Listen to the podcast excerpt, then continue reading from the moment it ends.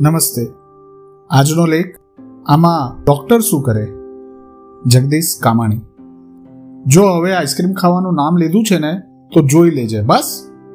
Doctor પાસે કડવામાં કડવી દવા અને ઇન્જેક્શન ના અપાવું ને, તો કહેજે, તને તો ઇન્જેક્શન મારશે ને, ત્યારે તું સુધરશે. ગુસ્સામાં બોલાયેલા આ વાક્યો એક મમ્મીના છે. તે મમ્મીનું નામ છે સ્મિતાબહેન તેઓ સુખી સંપન્ન કુટુંબ ધરાવતી ગૃહિણી છે. તેમને બીએસસી હોમ સાયન્સ પ્રથમ વર્ગમાં પાસ કરેલ છે. કદાચ તેમને ચાઇલ્ડ કેર એન્ડ ડેવલપમેન્ટ જેવા એક વિષયમાં પણ અભ્યાસક્રમ કર્યો હશે. આવા તો અનેક ઉદાહરણો આપણા આસપાસના વાતાવરણમાંથી મળી આવશે. બાળકો પર ડૉક્ટરની એટલી બધી ધાક મા બાપ દ્વારા અજાણતામાં જ જમાવી દેવામાં આવે છે કે તેના કેવા મનોવિકાર પેદા થાય છે, બાળકોને તેના તરફ કેવું વલણ ધરાવતો થઈ જાય છે, તેના તરફ લક્ષ આપવાનો આપણે ક્યારેય સભાનતાપૂર્વક પ્રયત્ન જ નથી કરતા. મમતાબેન તેના ગ્રુપમાં હંમેશા એક ફરિયાદ કરતા હોય. મારા ચિંતુને તો બસ સામાન્ય ઝાડા થયા હોય, તો પણ તે ક્યારેક અઠવાડિયા સુધી ચાલે. ડોક્ટર એક્સ અમારા ફેમિલી ડોક્ટર છે. તેમણે અમને ડોક્ટર વાય બાળરોગ નિષ્ણાત પાસે મોકલ્યા. તેઓ પણ કંઈ ન કરી શક્યા. ખબર નહીં, આજકાલના ડોક્ટરો શું ભણ્યા હશે? બાળકના સામાન્ય ઝાડા ઉલટી પર કાબુ ન મેળવી શકે. તો બસ થઈ રહ્યું તેમના ભણતરનું. મમતાબેન એમએસસી પાસ થયા છે. બોટનીમાં લેક્ચરર બનવાની તેમની ઘણી ઈચ્છા હતી.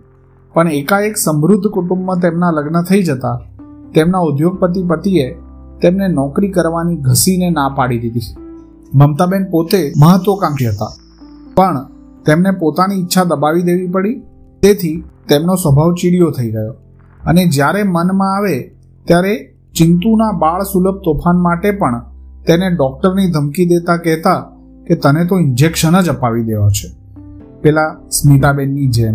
ધીરે ધીરે ચિંતુના માનસમાં ડોક્ટર પ્રત્યે ધૂણા અને ડર એટલા બધા દ્રઢ થઈ ગયા કે સામાન્ય મંદવાડમાં પણ તે ડોક્ટરનું નામ સાંભળી અને તેને નિહાળી વધુને વધુ બીમાર પડી જતો. ચિંતુ માટે ડોક્ટર એક ખૂંખાર પાત્ર બની ગયું. મમતાબેને તેમના નિર્દોષ ચિંતુના મનમાં ડોક્ટર પ્રત્યેનો એક ફોબિયા પેદા કરી દીધો. આધુનિક મનોવૈજ્ઞાનિકો બસોથી વધુ પ્રકારના ફોબિયા હોવાનું કહે છે અને તે ફોબિયા સામાન્ય રીતે ગેરસમજ દ્વારા અનાયાસે યા તો જાણી જોઈને પેદા કરવામાં આવેલી ભીતિ વિકાર હોય છે. આમ ડોક્ટર ગમે તેટલા સફળ હોય તેમની કારકિર્દીમાં અને તેમનો વ્યવસાય ગમે તેટલા નામાંકિત હોય, પણ વાલીઓ તેમને તેમના બાળકોની ધાકધમકી માટેનું માધ્યમ બનાવે છે. ત્યારે બાળક સાજું થવાને બદલે વધુને વધુ બીમાર પડે છે. ડોક્ટરનું નામ સાંભળતા જ. ડોક્ટર તો બાળકનો હિતેચ્છુ છે તેવી સમજ પેદા કરવાનું ક્યારેય ન ભૂલવું જોઈએ.